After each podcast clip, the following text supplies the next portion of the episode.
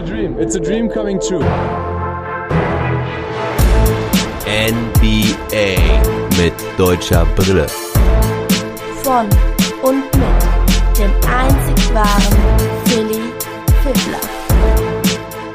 Free Agency Update Number One. Hallo und herzlich willkommen zu einer neuen Episode NBA mit deutscher Brille. Und ja, wir haben nach ein paar Tagen Free Agency schon ein paar Deals für die Deutschen am Start. Isaiah Hartenstein und auch Daniel Theiss haben ein neues Team. Ja, für Hartenstein sehr schön. Hat einen schönen Vertrag unterschrieben. Für Theiss eher weniger. Der wurde mal wieder getradet. Und ansonsten haben wir aber auch eine ganze Menge interessanter Deals und Trades mit am Start. Ich fange gleich erstmal ja, mit den bereits erwähnten Deutschen an und dann hangel ich mich so durch die Liga. Ihr bekommt meine Meinung zu den großen Trades um Gobert und natürlich auch, was dort los ist in Brooklyn mit Kevin Durant, der will weg. Das ist echt eine krasse Sache. Das ganze Brooklyn Nets Experiment scheint gescheitert und die Mavs haben Brunson verloren, aber eins nach dem anderen Erstmal Entschuldigung noch, falls ihr auf den Pod schon gestern gewartet habt. Ich hatte versucht, mir einen Gast noch ins Haus zu holen für einen Big Free Agency Pod. Hat leider nicht geklappt. Hatte am Wochenende auch einiges anderes noch zu tun. Ich hatte eine Veranstaltung mit meiner Frau zusammen. Da mussten wir einiges organisieren und dann war meine Kleine noch ein bisschen angeschlagen gestern. Da mussten wir uns dann auch noch drum kümmern. Deswegen habe ich das Ganze auf heute Montag verschoben und Jetzt bekommt ihr aber alles das, was ihr wissen müsst zur Free Agency. Soweit. Alles klar, dann legen wir doch los mit der schönsten Nachricht um Isaiah Hartenschein. Der hat einen Zwei-Jahres-Vertrag über 16,3 Millionen bei den Knickerbockers unterschrieben, bei den New York Knicks. Das ist doch eine sehr, sehr coole Sache. Ich hatte ja eigentlich erwartet, dass er bei den Clippers bleibt. Der Fit wäre dort sehr gut gewesen, aber die Clippers konnten und wollten Hartenstein wohl nicht so viel anbieten. Die Knicks haben sich anscheinend in Hartenstein ein wenig verguckt und dort wird er wohl zukünftig die Backup-Rolle übernehmen. Wahrscheinlich weiterhin hinter Mitchell Robinson, der wohl jetzt wieder der klare Starter ist, nachdem man Nerlens Noel ja abgegeben hat in einem Trade in der Draft Night. Entschuldigt das war nicht in der Draft Night, sondern das war ein, zwei Tage danach. Da haben sie nämlich Alec Burks und Nerlens Noel nach Detroit geschickt mit zwei Zweitrunden-Picks und noch 6 Millionen in Cash. Also die Pistons nehmen die Gelder auf, damit die Knicks diese Verträge, diesen Vertrag an Jalen Brunson geben kann. Sehr guter Deal für die Pistons. Das hatte man wohl auch schon so erwartet und geplant. Deswegen macht dann natürlich auch dieser Jeremy Grant Deal immer mehr Sinn. Also man hat ja Jeremy Grant quasi auch fast verschenkt für einen First Rounder, den sie von Portland bekommen haben. Das war der Milwaukee Pick.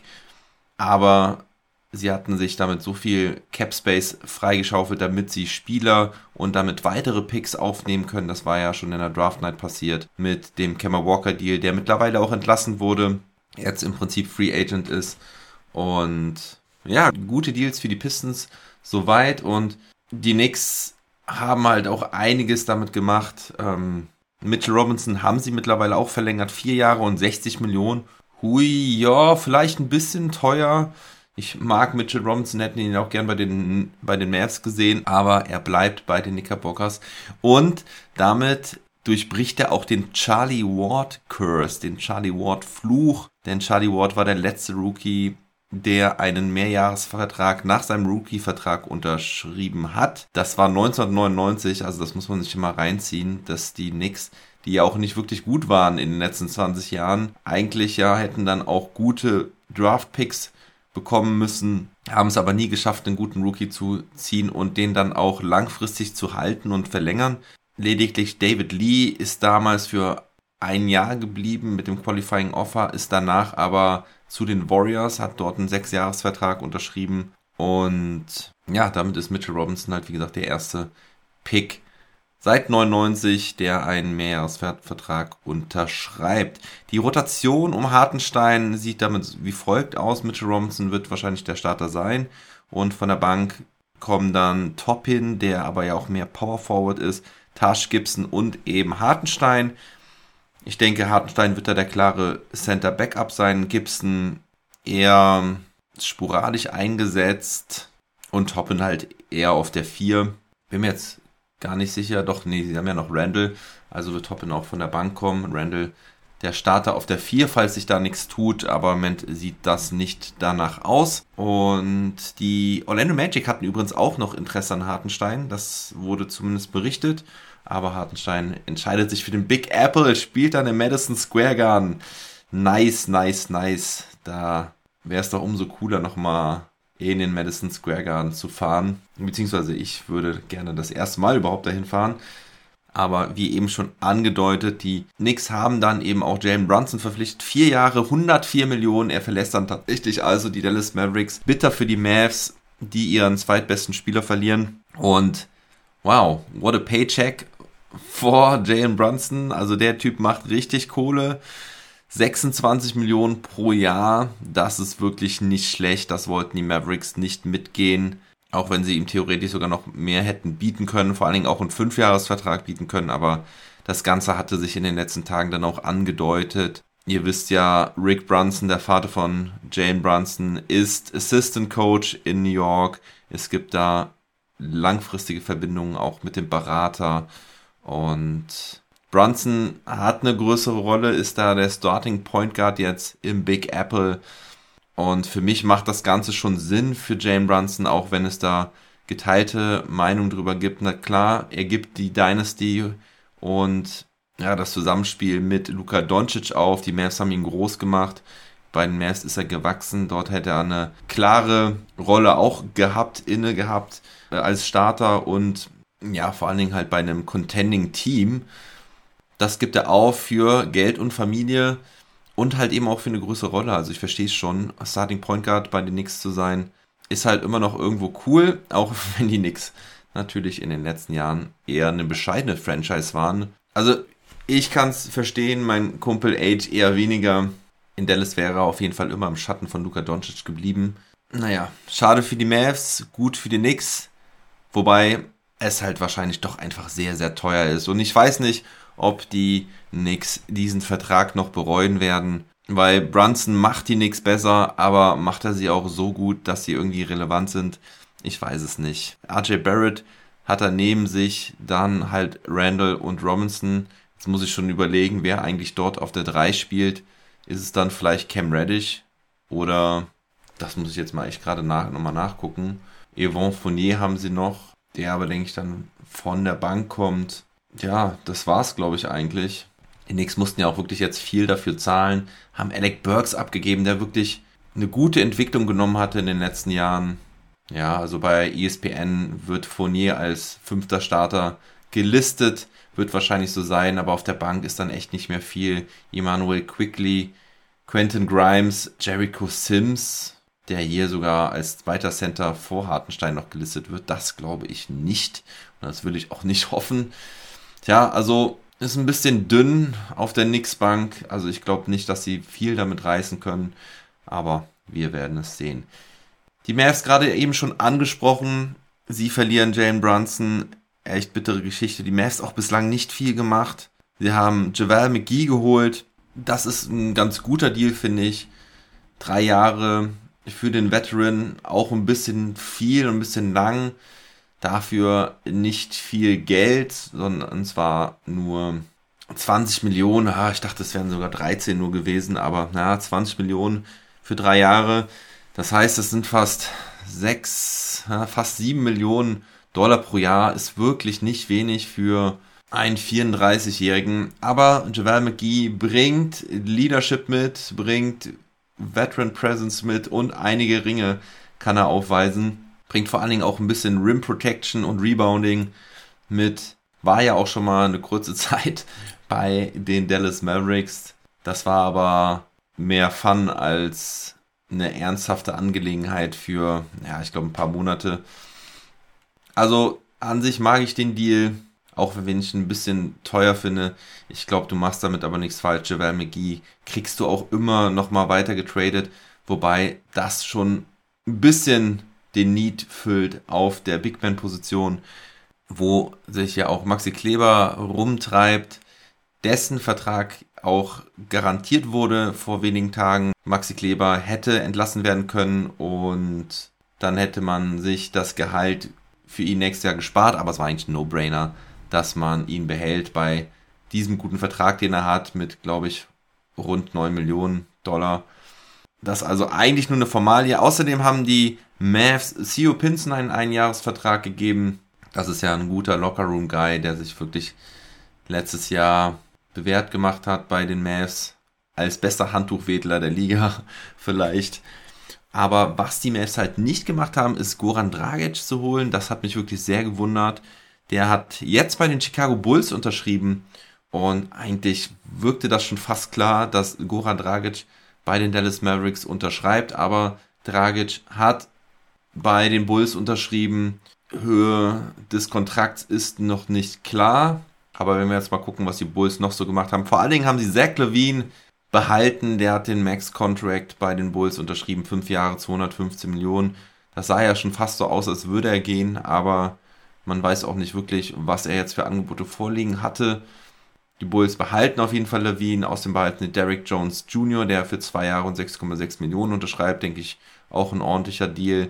Andrew Drummond haben sie geholt, auch für zwei Jahre und 6,6 Millionen. Auch das ist, denke ich, ein solides Signing. Aber wir kommen jetzt weiter zurück zu den Deutschen. Daniel Theiss habe ich angesprochen. Er ist wieder von den Boston Celtics weggetradet worden. Nein, nicht schon wieder. Doch, es ist leider so. Aber es war auch ein Deal, den ich diesmal nachvollziehen konnte an Celtics Stelle, denn sie haben sich Malcolm Brockton geholt. Sie haben einen Deal mit den Indiana Pacers einfädeln können. Teils geht also zu den Indiana Pacers mal wieder am Bodensatz der Liga angekommen, nachdem er bei den Rockets war letztes Jahr. Jetzt bei den Pacers gerade mal der ganze Deal. Die Celtics entledigen sich einiger Spieler, die sie sowieso nicht brauchen, und zwar Aaron Neesmith. Das noch der Beste. Der hätte vielleicht noch was werden können, hat sich aber jetzt in den zwei oder drei Jahren bei den Celtics nicht bewährt. Dazu Malik Fitz, Nick Stauskas und Juan Morgan. Außerdem geht noch ein First Rounder nach Indiana. Ich denke, echt ein guter Deal für die Celtics. Nochmal einen richtig guten Spieler. Brockton ja 2017 Rookie of the Year gewesen. Hat 2019 eine 50-40-90 Season gespielt. Guter Verteidiger. Passt also damit auch richtig gut ins Beuteschema der Celtics guck gerade nach. Ich habe gedacht, Brockton wäre mal All-Star gewesen, hat es aber anscheinend immer knapp verpasst. Das Problem beim Brockton ist so ein bisschen, dass er verletzungsanfällig ist, hat die letzten drei Jahre nie mehr als 56 Spiele bestritten. Aber wenn er fit ist, liefert er Defense, Playmaking und Shooting. Auch wenn er letztes Jahr nur 31% seiner Dreier getroffen hat. Über die Karriere sind es 37,6%. Und da ist jetzt natürlich die Frage, wird er starten? Und was ist mit Marcus Smart? Starten sie vielleicht sogar zusammen mit Brown, Tatum und Robert Williams? Geht Horford auf die Bank? Oder kommt Brockton oder Smart dann von der Bank? Brockton könnte halt vielleicht auch die zweite Fünf anführen. Aber da haben sie auch schon Derek White. Also ist ein bisschen schwierig, aber die Celtics sind jetzt auf jeden Fall richtig gut aufgestellt. Brockton letzte Saison mit 19,1 Punkten, 5,9 Assists und 5,1 Rebounds in 36 Spielen. Er hat noch drei Jahre Vertrag mit 67 Millionen Dollar. Also die Celtics jetzt mit Smart, Brown, Tatum, Horford und Williams, wenn die alte Starting Five bleiben sollte. Und von der Bank hätten sie dann Brockton, Derek White, Peyton Pritchard, Sam Hauser, jetzt nicht der wichtigste, aber den haben sie jetzt auch für zwei Jahre und sechs Millionen verlängert. In ihm sehen sie Potenzial, hat er ja auch angedeutet, letztes Jahr schon auf jeden Fall ein guter Shooter. Grant Williams auf der Big Man-Position, da auch Luke Cornett, der einen Zweijahresvertrag unterschrieben hat. Und sie haben Danilo Gallinari für zwei Jahre geholt, beziehungsweise ein Jahr plus Spieleroption, 6,5 Millionen pro Jahr. Denke ich auch eine geile Edition für die Celtics. Ein bisschen Shooting von der Bank, auch wenn er defensiv natürlich seine Problemchen hat. Aber Gallinari, eine weitere offensive Option von der Bank, das hat den Celtics bislang so ein bisschen noch gefehlt. Also die Celtics deutlich, deutlich besser, finde ich, als letztes Jahr nochmal. Und damit meiner Meinung nach auch wirklich im Kreise der Titelfavoriten für die kommende Saison. Außerdem haben die Celtics immer noch drei Trade Exceptions, eine sogar über 17 Millionen aus dem Yvonne Fournier Deal, außerdem noch eine über 6,5 Millionen, als sie Hernan Gomez abgegeben haben. Da ist immer noch Upside möglich mit einigen Roster Moves. Tja, und bei Indiana, die haben bislang nicht viel gemacht, außer halt diesen dicken Trade. Ich weiß nicht, was sie mit den Talenten da von den Celtics machen wollen, ob sie vielleicht mit Neesmith arbeiten wollen, mit den anderen weiß ich nicht. Da halte ich nicht viel von. Die Pacers haben Jalen Smith für weitere zwei Jahre verlängert. Ich weiß jetzt nicht für wie viel Dollar, aber Jalen Smith ist ja letztes Jahr von den Suns gekommen. Ein Center mit Potenzial, das natürlich dann auch wichtig für Daniel Theiss, denn Miles Turner ist auch noch da. Das sind so die Big Man Guga Bitataze ebenfalls noch, aber man weiß nicht, was die Pacers noch alles machen werden in dieser Offseason. Miles Turner ist ja das große Fragezeichen, ob er wirklich dann das Team wechselt oder ob die Pacers weiter mit ihm in die Zukunft gehen wollen. Und ja, ob Thais dann auch wirklich bei den Pacers spielen wird, ist auch noch nicht klar. Das werden wir sehen. Er könnte natürlich dort als Veteran junge Spieler wieder anleiten, wie er das in Houston schon machen sollte. Aber ob das funktioniert und ob das wirklich der Plan der Pacers ist oder ob sie ihn jetzt quasi nur aufgenommen haben, weil sie es mussten, um diesen Trade durchzuführen, ist unklar. Die Indiana Pacers haben noch TJ Warren und Lance Stevenson als Free Agents. Mit TJ Warren ist ebenfalls ein großes Fragezeichen da noch auf dem Free Agent Markt. Der hat ja seit der Bubble nicht mehr gespielt und Lance Stevenson hat letztes Jahr ja noch ein paar Geistesblitze gezeigt, aber auch da ist es mehr als fraglich, ob er in die NBA zurückkehren wird. Ricky Rubio ist ja von Cleveland letztes Jahr gekommen und vielleicht erinnert ihr euch noch, dass ich gesagt habe, dass ich mir gut vorstellen kann, dass Ricky Rubio dann zu den Cleveland Cavaliers zurückkehrt und genau so ist es auch. Rubio kehrt zu den Cavaliers zurück mit einem Dreijahresvertrag über 18,4 Millionen. Richtig geiler Deal für die Cavs. Also Ricky Rubio über drei Jahre für sechs Millionen pro Jahr zu bekommen, ist richtig gut. Er hat letztes Jahr sehr geil funktioniert in Cleveland. Ich bin froh, dass das wieder zurückgedreht wurde. Colin Sexton ist dort auch noch Restricted Free Agent. Da muss man mal schauen, was dort passiert. Ich könnte mir gut vorstellen, dass Colin Sexton dann das Team verlässt. Aber aktuell gibt es da auch noch nichts Konkretes zu vermelden. Die Cavs haben auf jeden Fall ihre Guard-Position abgesichert, haben noch Raul Neto von den Wizards geholt. Da weiß ich aber auch nichts zu den genauen Angaben des Deals und vor allen Dingen haben sie Darius Garland sich gesichert. Rookie Max Extension, 5 Jahre, 193 Millionen für Darius Garland. Außerdem haben sie noch Robin Lopez von den Magic geholt als Center Backup und damit auf jetzt schon eine solide Offseason der Cavaliers. Und dann ist halt die große Frage, was passiert mit Colin Sexton? Gucken wir gerade erstmal noch weiter auf die anderen Deutschen, die auch noch auf dem Markt sind. Dennis Schröder und Isaac Bonga sind das vor allen Dingen. Also, das sind auch die einzigen dann. Moritz Wagners Vertrag ist mittlerweile auch garantiert in Orlando. Also die Wagners bleiben beide in Orlando. Aber Schröder und Bonga, die zocken gerade für die Nationalmannschaft und auch nicht so schlecht. Schröder gestern 38 Punkte gegen Polen aufgelegt. Damit der fünfte Sieg im sechsten Spiel für Basketball Deutschland. Das sieht sehr gut aus, dass sie sich für die Weltmeisterschaft 2023 in Japan, Indonesien und den Philippinen qualifizieren.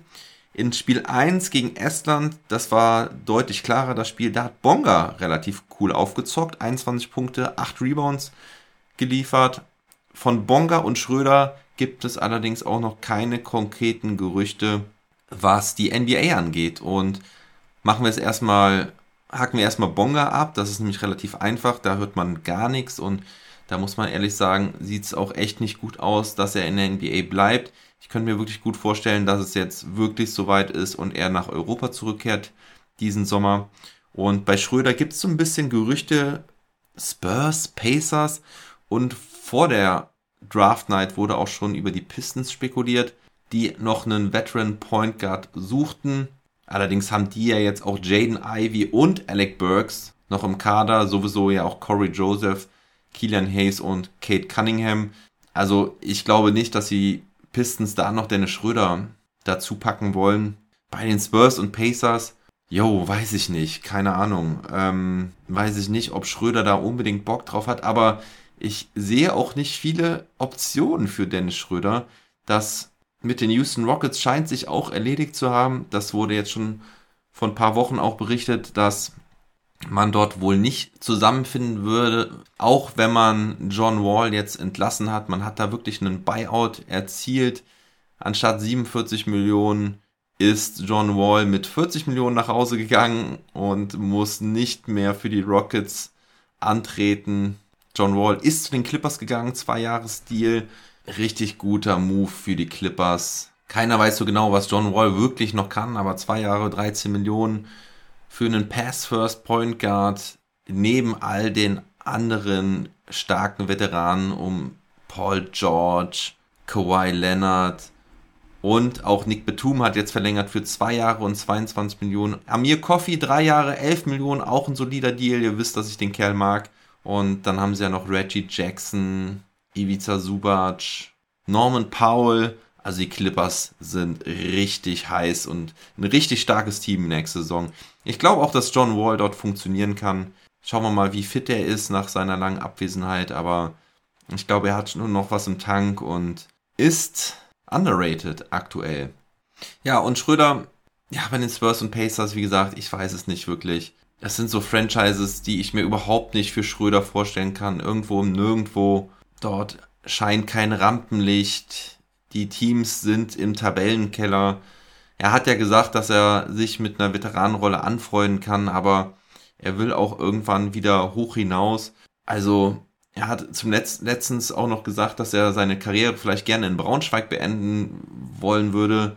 Aktuell sieht es fast danach aus, also würde er vielleicht am besten direkt zurückgehen. Vielleicht nicht nach Braunschweig, aber vielleicht nach Europa. Na, das ist jetzt vielleicht ein bisschen übertrieben, aber ich sehe im Moment echt nichts, wo Schröder hingehen könnte und auch wirklich glücklich werden könnte. Er hat nochmal betont, dass er auch nochmal All-Star werden möchte, aber ich glaube, das ist wirklich nicht mehr realistisch. Die Teams sehen Schröder, wenn nur noch als Veteran Point Guard, aber ich glaube nicht mehr als All-Star irgendwo. Die Option New York Knicks hat sich ja auch zerschlagen mit dem Brunson Deal. Die haben ja auch immer noch Derrick Rose im Kader. Also ich glaube nicht, dass es die Knicks werden. Tja, und ehrlich gesagt habe ich keine weitere Idee mehr. Schauen wir mal, die nächsten Tage werden wahrscheinlich ein bisschen was bringen. Ziehen wir mal weiter zu den Wagners nach Orlando. Die haben nichts Verrücktes gemacht, aber sie haben ihre Spieler gehalten, was ich auch nicht unbedingt erwartet hätte. Mo Bamba hat für 21 Millionen und zwei Jahre unterschrieben. Denke ich, ein solider Deal, den man auch in der Zukunft weiter traden kann. Denn die Magic haben ja jetzt mit Wendell Carter Jr., Paulo Banquero, Jonathan Isaac, der zurückkehrt, Moritz Wagner, Chuma Ukiki, wirklich eine Menge Big Men. Zudem haben sie auch noch Bull Bull einen Zweijahresvertrag gegeben, also ihn sehen sie auch mit Entwicklungspotenzial. Gary Harris hat ebenfalls verlängert in Orlando zwei Jahre 26 Millionen, also seine Veteranenpräsenz sichern sie sich auch, wollen sie weiter behalten. Ja, die Magic auf jeden Fall spannend nächstes Jahr.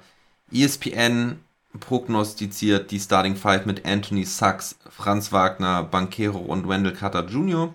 Das würde bedeuten, dass Jonathan Isaac von der Bank kommt und ah, da weiß ich auch nicht. Also ich weiß auch nicht, ob Isaac noch ein Spiel machen wird für die Orlando Magic. Das Problem ist nur, dadurch, dass er jetzt so lange verletzt war, ja auch in der Bubble verletzt mit dieser komplizierten Innenbandsverletzung.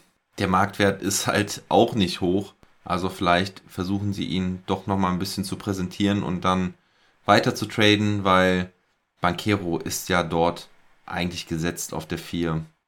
Aber die Magic haben auf jeden Fall einige Möglichkeiten in den nächsten Monaten und Jahren. Ja, und dann kommen wir schon zu den großen Trades, wo es jetzt wirklich interessant wird. Und da fange ich an mit dem Rudy Gobert Trade zu den Timberwolves. Also Rudy Gobert wird von den Jazz nach Minnesota geschickt Und erst dachte ich, okay, passt das so wirklich? Machen die Wolves damit einen Schritt weiter? Wolf, ähm, Gobert und Cat in der Defense zusammen, ja, für die Regular Season mag das schon ganz cool sein. Also, dass Gobert halt dann Cat ein bisschen unterstützen kann, seine Schwächen etwas ausmerzt. Aber wenn ich mir dann vorstelle, in den Playoffs, wo alles kleiner wird und mit sehr viel Schnelligkeit und Speed gespielt wird, dass man dann diese zwei Big Men dort in der Zone rumtanzen hat, weiß ich nicht, ob das funktionieren kann. Aber jetzt kommt halt der Knaller. Der Trade hat die Minnesota Timberwolves nämlich einiges gekostet und da bin ich fast vom Stuhl gekippt, was die Timberwolves alles für Rudy Gobert abgeben. Und ich muss das nochmal einordnen. Rudy Gobert hat diesen Max-Deal unterschrieben letztes Jahr und da haben ja viele gesagt, boah, das ist zu teuer, wie kannst du Rudy Gobert einen Max-Contract geben? Der Typ ist teilweise nicht spielbar in den Playoffs, der hat kein offensives Skillset und ich habe gedacht, naja, Gobert hat ein bisschen Glück, weil er halt in einem Team ist, was eigentlich Contender ist.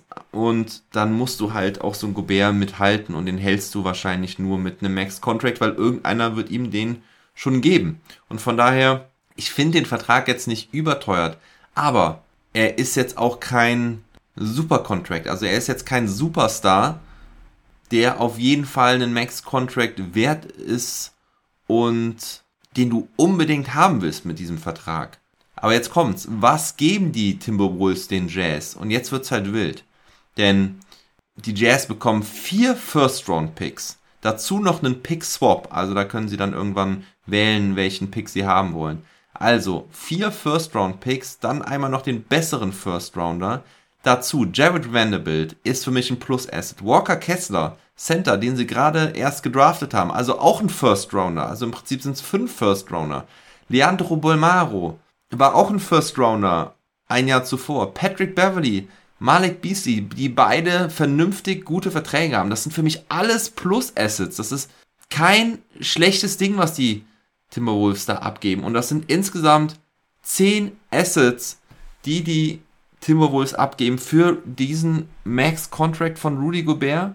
Und das finde ich absolut viel zu teuer. Das verstehe ich beim besten Willen nicht, wie man so viel abgeben kann für Rudy Gobert. Wenn das nicht funktioniert mit Gobert und Towns, und ich rede jetzt nicht vom Regular Season Erfolg, sondern damit müssen die Erfolg in den Playoffs haben, denn sonst ist das absolut zu teuer. Ich verstehe es nicht, wie man sich so über den Tisch ziehen lassen kann. Ich weiß nicht, was die Jazz noch für Angebote für Gobert hatten, aber ich finde das absolut überteuert. Wie gesagt, ich glaube nicht, dass es so wunderbar funktionieren wird. Ja, die werden in der Regular Season wahrscheinlich die Playoffs erreichen, wobei das schon kein Muss ist für mich, denn du musst Sechster werden, um sicher in die Playoffs zu kommen. Und wenn du Siebter, Achter, Neunter oder Zehnter wirst, dann musst du ins Play-In-Tournament, was immer schwierig ist, da kannst du echt auch Pech haben. Und ja, ey, Beverly war eine wichtige Stütze in diesem Team, defensiv vor allen Dingen. Malek Beasley war auch okay. Der hat dir Three-Point-Shooting von der Bank gebracht. Die Bank ist jetzt sowieso komplett aufgelöst. Immerhin haben sie Bryn Forbes jetzt noch geholt. Aber Jared Vanderbilt hat auch so gut funktioniert. Ich meine, klar, du holst dir mit Gobert einen der besten Defender der, der Liga. Aber ich sehe den Fit halt immer noch nicht so ganz mit Carl Anthony Towns. Also zwei solche Bigs in den Playoffs aufs Feld zu schicken.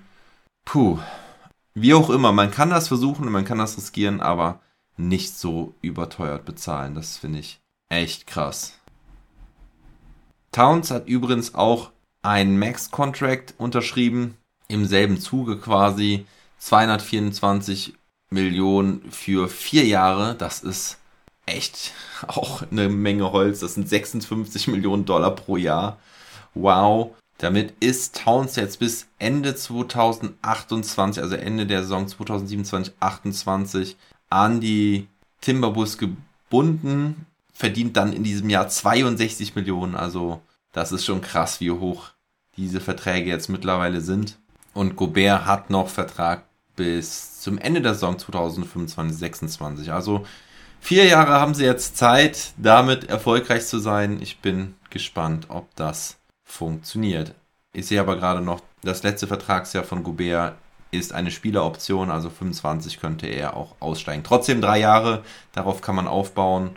Schauen wir mal, was die Timberwolves damit machen, daraus machen. Ich glaube nicht, dass es erfolgreich sein wird. Also damit meine ich, ich glaube nicht, dass sie damit in die Conference Finals kommen. So, dann gab es noch einen weiteren Trade und zwar DeJounte Murray geht zu den Hawks. Dafür haben die Hawks Gallinari abgegeben, der dann entlassen wurde von den Spurs. Zudem haben sie drei First Rounder und einen Pick Swap draufgepackt. Das finde ich auch einen krassen Deal. Murray hat wohl gesagt, dass die Spurs ihm die Möglichkeit geben wollten, bei einem erfolgreichen Team zu spielen, also auch in den Playoffs zu spielen. Also kein böses Blut zwischen den beiden, sondern wirklich ein guter Abschied. Guter Deal auch für die Spurs, drei First Rounder und ein Pick Swap. Und ich muss sagen, da verstehe ich den Deal für die Hawks auch nicht so. Murray ist jetzt für mich nicht der perfekte Fit neben Trey Young. Ja, er bringt dir Defense mit und Entlastung somit am defensiven Ende für Trey Young, aber DeJounte Murray wirft nur 33% und ich weiß nicht, ich möchte Shooter neben Trey Young sehen, also 3D-Player und DeJounte Murray bringt dir Playmaking, bringt dir Defense, bringt dir Midrange-Game. Aber meiner Meinung nach braucht DeJounte Murray auch relativ viel den Ball in der Hand. Und gut, damit bringt er dann vielleicht ein bisschen Entlastung für Trey Young beim Ballvortrag und beim, beim Playmaking.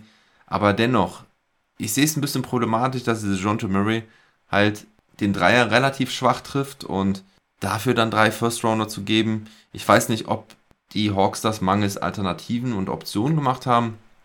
Aber naja, ich finde den Move irgendwie überhastet irgendwie, dass man da nicht wusste, was man sonst machen sollte. Keine Ahnung. Also ich kann es mir im Kopf noch nicht so ganz vorstellen. Vielleicht gibt es ja jemanden, der mir das ein bisschen besser erklären kann. Aber naja, auch relativ teuer. Ne? Drei First Rounder. Ich muss jetzt noch mal gucken. Die Jonte Murray hat einen relativ guten, günstigen Vertrag. Gucken wir das mal gleich nach. Hat noch Vertrag bis Ende 2024. 16,5 in der kommenden Saison und 17,7 in der darauffolgenden Saison, ja, also zwei Jahre Vertrag noch für Murray. Tja, ich weiß nicht. Wie gesagt, finde ich auch ein bisschen teuer und gerade halt auch nicht der beste Fit für die Hawks. Dann haben die Brooklyn Nets, kommen wir zu den Brooklyn Nets. Die haben sich erstmal Royce O'Neal für einen First Rounder ergattert.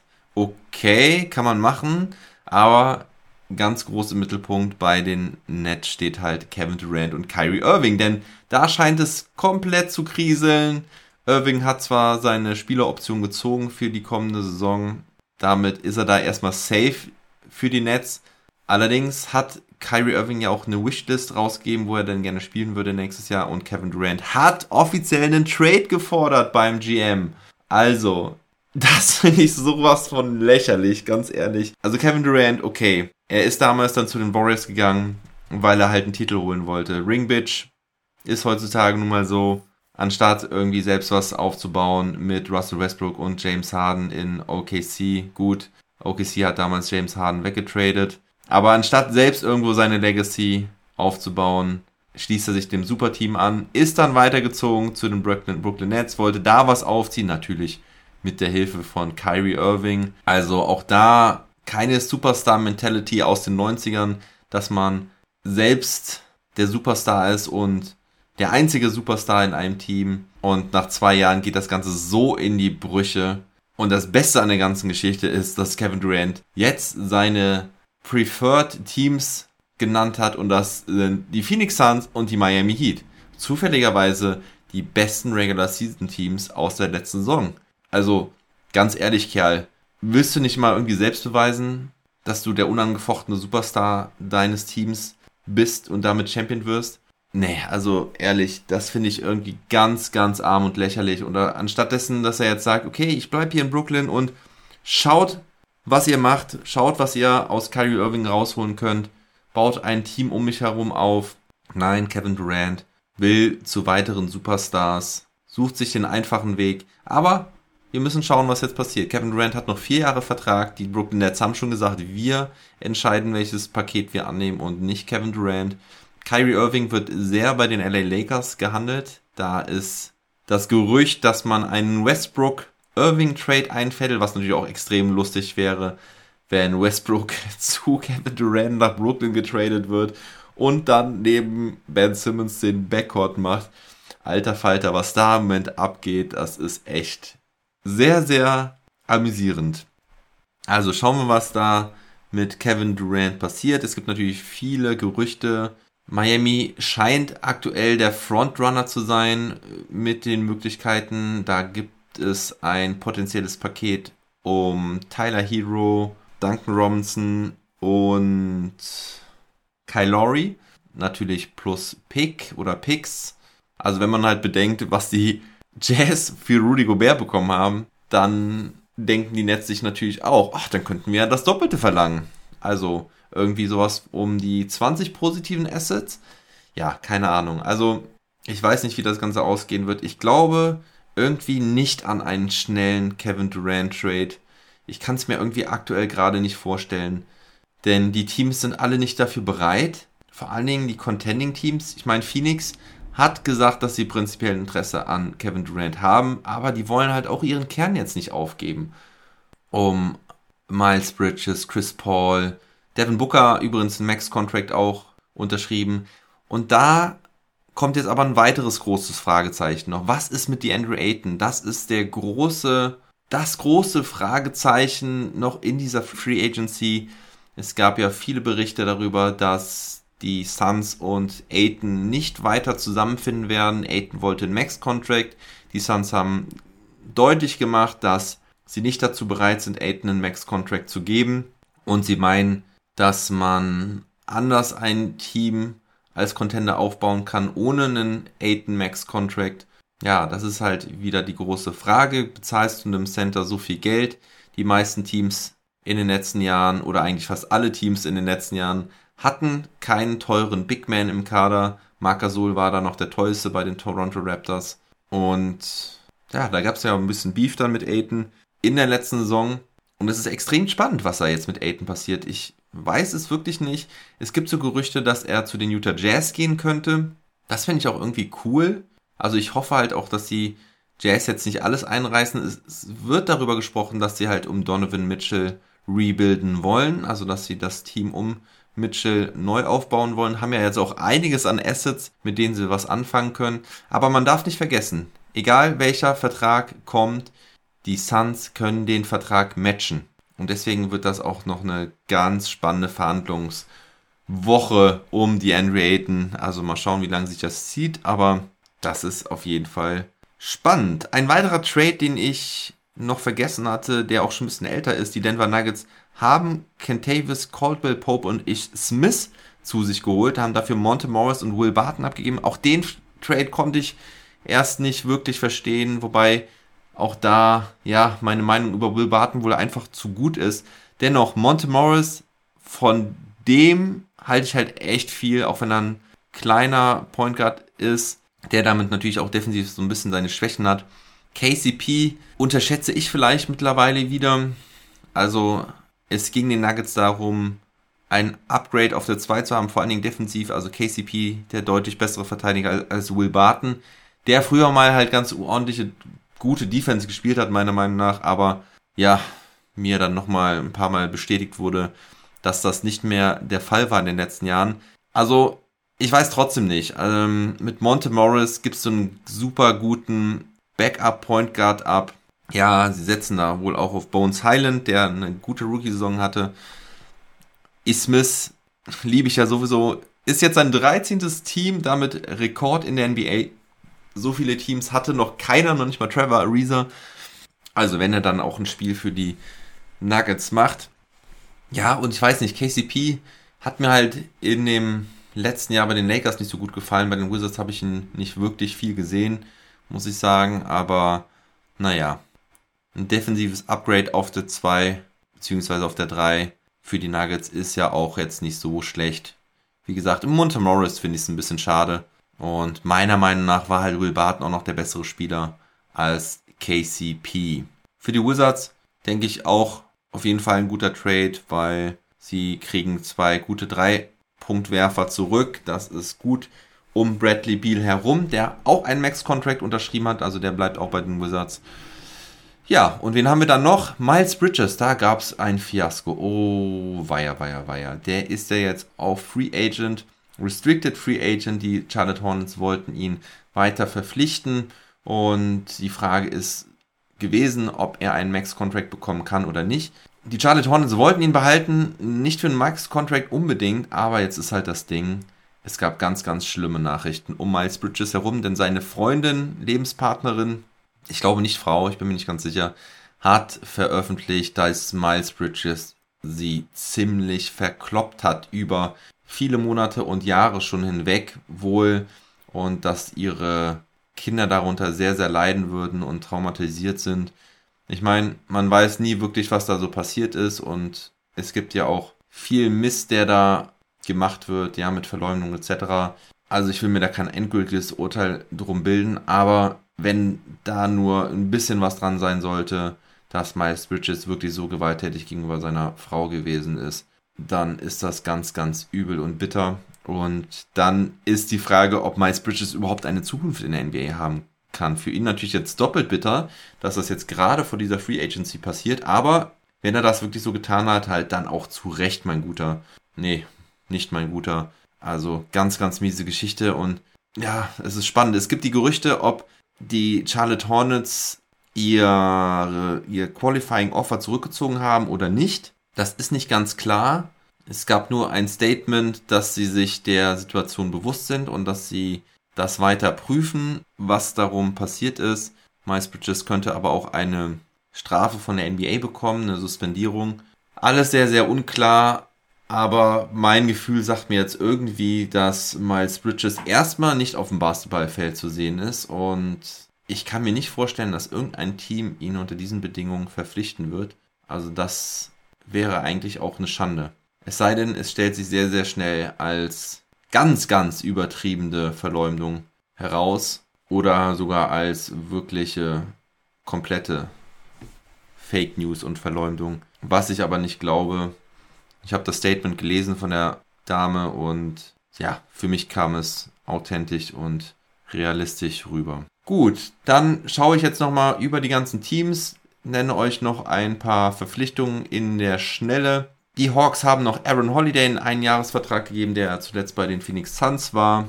Die Brooklyn Nets haben Nick Claxton und Paddy Mills verlängert, beides zwei Jahresverträge. Claxton bekommt 20 Millionen für die zwei Jahre, Paddy Mills 14,5.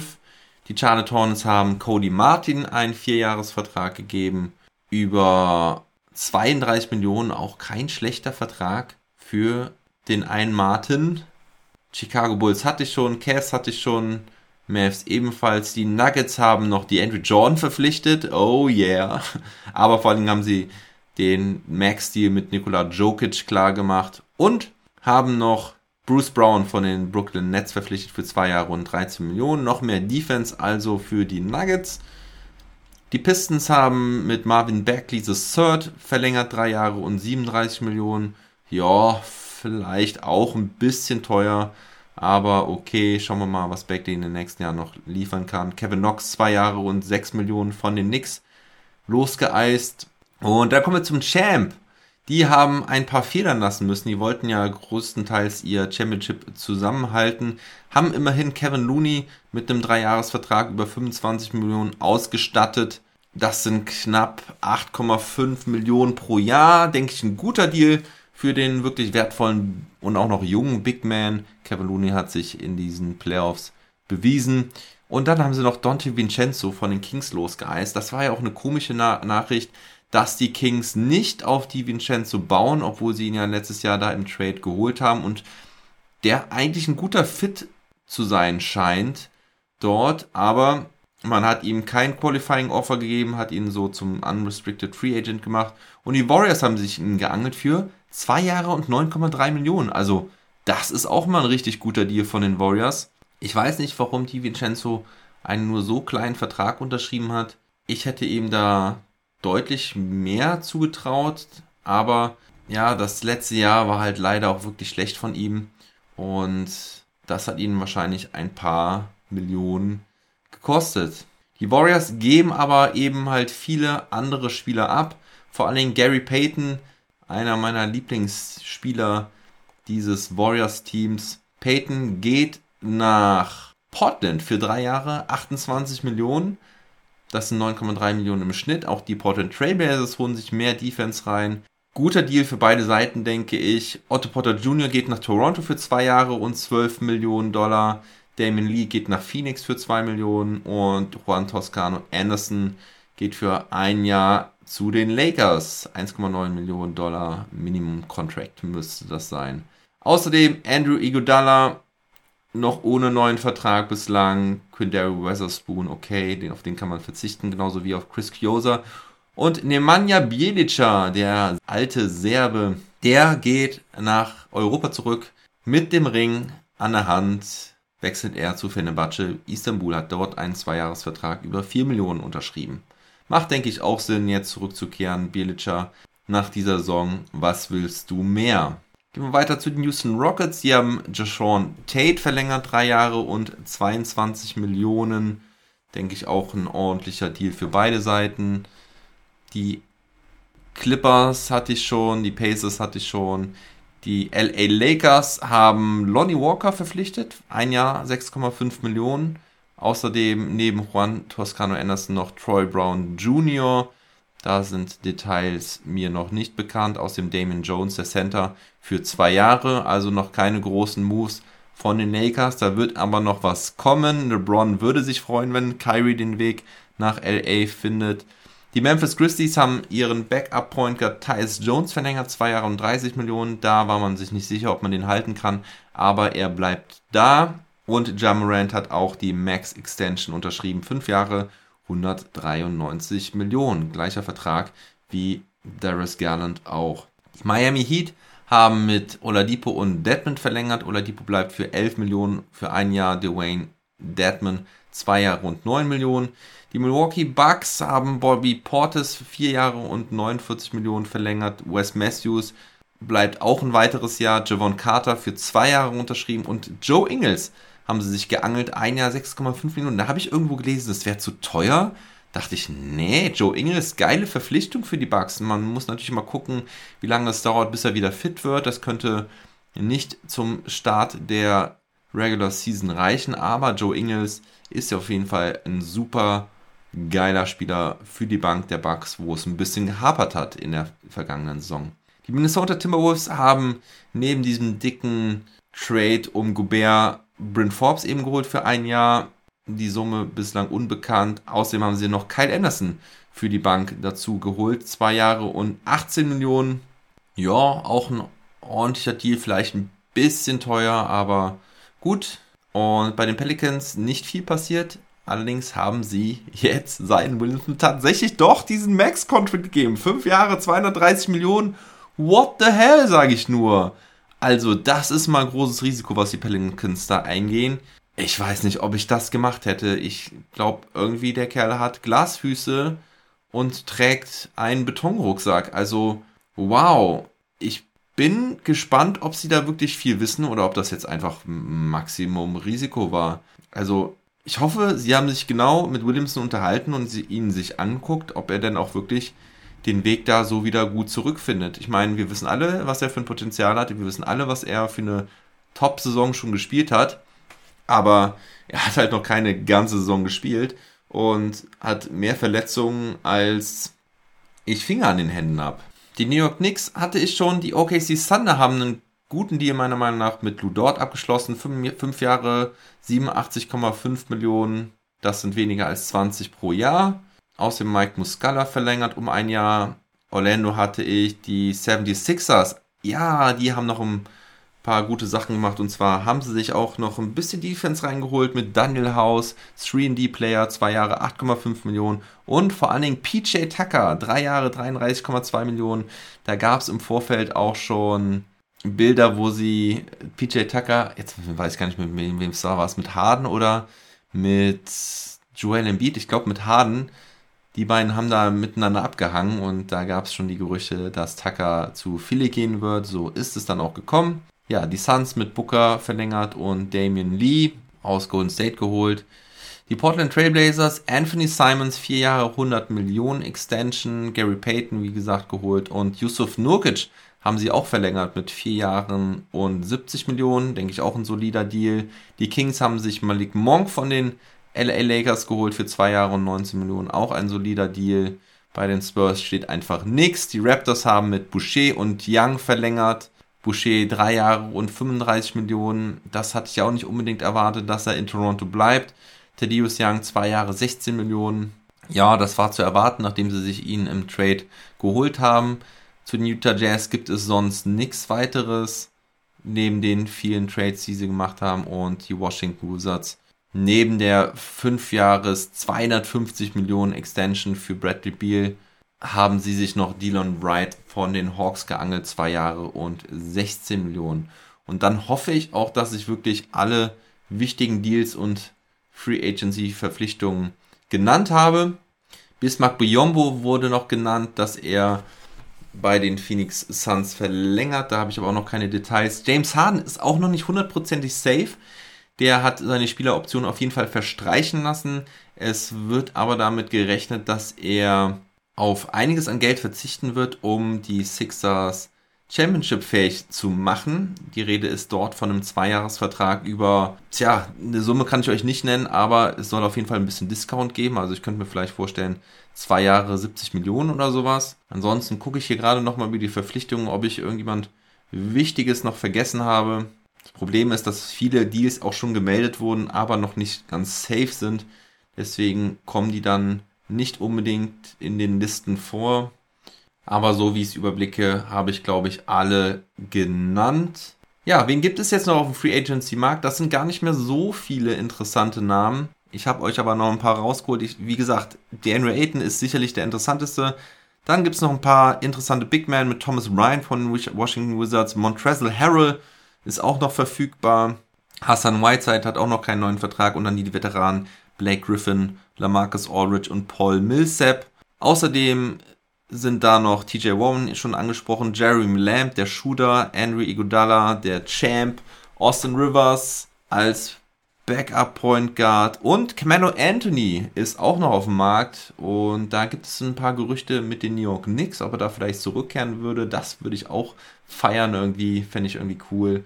Ja, ansonsten sehe ich hier noch Trevor Ariza, der jetzt aber bei den Lakers auch nicht wirklich überzeugen konnte letztes Jahr. Kent Basemore ebenfalls, gleiche Situation. Und ja, Dennis Schröder eben noch, ne? Einer der vielleicht besten verbleibenden Free Agents. Markeith Morris, Cody Zeller, Dwight Howard, Gorgie Dang, Serge Ibaka, Aaron Baines, der ja ein Comeback anstrebt. Und ja, ich glaube, das war's. Tony Snell, Rodney Hood und Lou Williams sehe ich da noch. Ja, und dann ist natürlich auch nochmal die Frage, ob Kemba Walker sein Comeback schaffen kann. Facu Campazzo ist auch noch Free Agent bei den Denver Nuggets und Rajon Rondo glaube ich auch nicht, dass der einen neuen Vertrag bekommt. Der hatte ja eine ähnliche Geschichte wie Miles Bridges, der seine Frau mit einer Knarre bedroht hat. Oder haben soll, zumindest. Gut, Leute, das war's. Ich muss mal schauen, wann ich mich wieder melde. Jetzt geht's erstmal so ein bisschen in die Basketballfreie Zeit, in die NBA-freie Zeit. Ich werde natürlich mich melden, wenn es News zu Schröder gibt und vielleicht sogar auch zu Bonga. Aber ich habe jetzt erstmal keinen nächsten Pod geplant. Vielleicht gibt es in einer Woche oder so nochmal ein Free Agency Update, aber will mich da jetzt noch nicht festlegen. Also melde mich damit auch so ein bisschen erstmal ab, bis auf weiteres. Und dann muss ich jetzt mal im Sommer schauen, wie es weitergeht. Aber wie gesagt, es kommt auf jeden Fall noch ein Update in den nächsten Wochen, aber das dann nicht fix geplant. Schaltet vielleicht auch mal so ein bisschen von der NBA ab, wenn denn die meisten, die es jetzt durch sind in den nächsten Tagen und genießt das Wetter. Geht selber was draußen ballen, das werde ich jetzt auch vermehrt tun. Meine Diät geht jetzt los, die Corona-Kilos müssen runter. Und wie ihr mich unterstützen könnt, wisst ihr, in der Episodenbeschreibung gibt es immer den Link zu Steady wo ihr ein schönes Paket abschließen könnt. Es muss auch noch ein VIB des Monats gekürt werden für Juni. Das habe ich noch auf dem Schirm. Da muss ich mir aber noch was überlegen, was der Gewinn da sein kann. Und ja, ich freue mich über jede Bewertung bei Spotify, Apple Podcast, Castbox und wo auch immer, jede Weiterempfehlung. Da würde ich mich drüber freuen. Ansonsten bleibt gesund und munter. genießt die Sonne, genießt den Sommer, geht schön ballen. In dem Sinne, never stop ballen.